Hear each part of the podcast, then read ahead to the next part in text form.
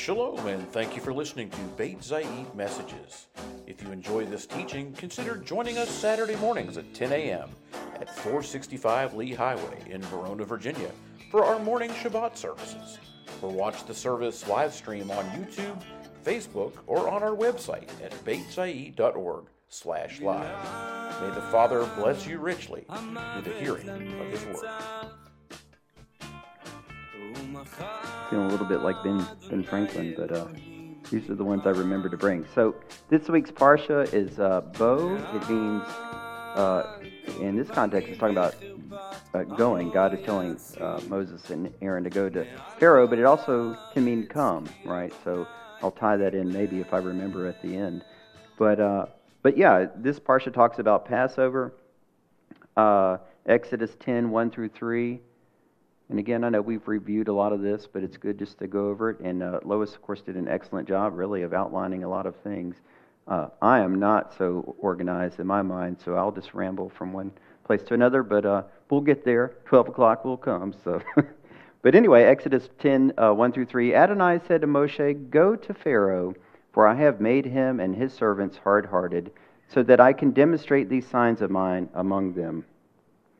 Um, I was looking, uh, look at several books, as you guys know, that I go through. Karen Pryor's Taste of Torah, which I, I don't know if we have another copy back there, but usually we have a copy. Uh, and of course, Darren Huckey, Five Minute Torah, and lots and lots of things are, are neat to go to. But uh, this week, um, some stuff that Karen Pryor was talking about and Taste of Torah stuck out to me. Uh, she makes a connection of the Parsha Bo to the Parsha Lech Lecha back in Genesis when God first called Abraham or Avram. Uh, when the father told Abraham to get yourself out, go, right? Bo. Uh, I think I have a scripture there, Genesis 12, 1 through 4. Now Adonai said to Avram, Get yourself out of your country, away from your kinsmen and away from your father's house, and go to the land that I will show you. So these encounters with Moses and Abraham, uh, you know, they got me thinking about hearing God and, and doing what he asked, uh, sort of finding our purpose in life. Uh, all of you guys are extraordinary, but, you know, we're kind of still just regular people, right? So not to take any, diminish anyone's high achievements, but, uh, you know, uh, I don't think any of us have become YouTube sensations yet, right? So, but anyway, maybe maybe there's time for that. Um, let's see here. But yeah, finding our purpose in, in life. What's our mission from God? Uh, and Abraham, you know, he did not see his uh, his lifetime, you know, in his lifetime, the complete unfolding of all of God's promises. Right? I mean, there were just huge, amazing promises. We are part of that promise, living, breathing, and walking right now. But Abraham I mean, he didn't live it right. I mean, he lived a portion of it, but he did not see it all. He's not. He he died, uh, and he only saw up to a point. Um, and Moses, who we're talking about a lot lately, I mean, he had a rocky a rocky start. Uh, you know, the middle two, and then the end. It was all a bit of a mess the whole time, and um, and he did not make it to the promised land. Right? He did not see all these promises carried out in his lifetime. Um, but we wouldn't say, well, Abraham and, and Moses, they didn't. They kind of had ordinary lives. They weren't that special. No, they're very special and very extraordinary lives. But I guess my point is, is they they still didn't see the fullness of what God was doing through them, with them, uh, and uh, and it's okay sometimes to to not have it all sewn up and buttoned up in a nice package. Everything's great. Put a bow on it. Okay, I'm done. It just doesn't generally work out that way. So, and we have Moses and Abraham as an example. So, don't be too quick to sum up your life as ordinary and not so great. Uh, and that there's not a great purpose for you or for me. Uh, it may not look like what the world thinks of, it, it may not be to the level of Moses and Abraham, but God does have something for us to do individually, corporately, and it's a big deal. It's not nothing. Um, uh, but you know, sometimes we want to kind of force that issue, right? We want to uh, maybe be the YouTube sensation. I'm just using that as an example, but we we say, well, this is a great idea. God, get over here with me. Come on, come bless me what I'm doing, and and maybe God wants you to do that, and maybe he's over in a different field doing something different. And uh, I have to remind myself of this a lot that I would much rather try to find out what God's doing and then go to where He is rather than find it, you know, just come up with something creative to do and, and insist that He comes with me. You know, just because it's good doesn't mean that's exactly what the Father is wanting to do at that point in time. So, so it's just good to check yourself and say, is this meeting the Father or am I trying to drag the Father to me to do something? Um,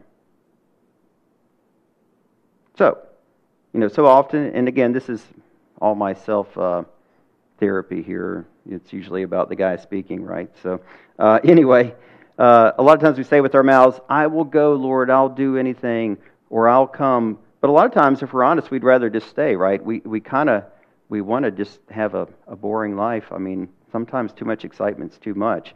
And uh, but anyway, if we're honest, sometimes we're we're not as motivated. I'm not as I should be. But when we do muster up that energy, you know, again, we tend to want to. We kind of sometimes go off on a tangent that God's really not asking us to do. Um,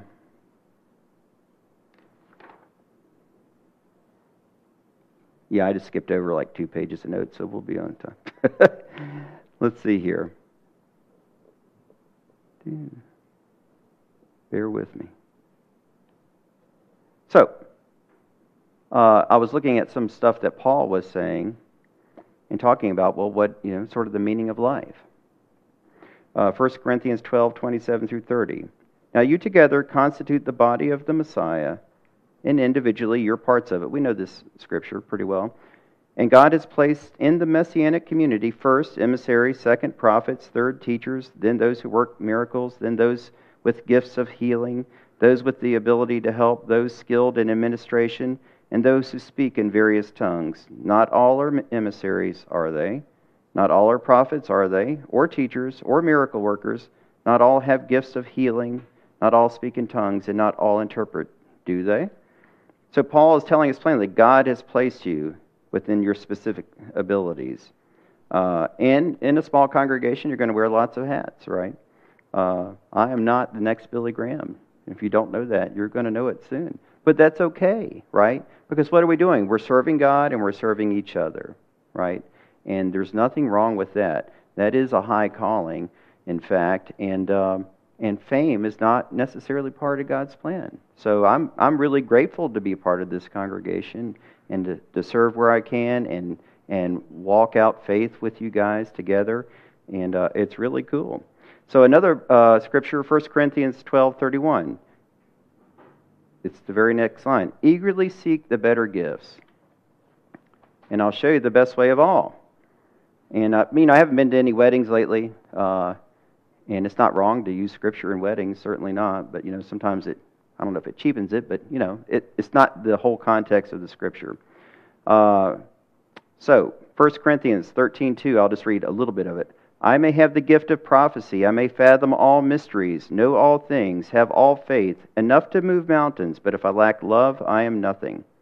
And Paul goes on and on with great, it's very poetic. I mean, I can totally understand why you'd want that to be part of your wedding. So, uh, but it's, it's not just in the context of wedding. It should touch every uh, aspect of our lives, every relationship, every endeavor that we might undertake. And of course, Yeshua naturally had something to say about love too. Uh, Matthew 22, 37 through 39. And he said to him, You shall love the Lord your God with all your heart, and with all your soul, and with all your mind. This is the great and first commandment. And the second is like it you shall love your neighbor as yourself. So, you, at times along the way, I, I think it's less and less as time goes on, but you kind of think, well, this is a, a new commandment. This is in the New Testament. It must be new. But it's not new at all.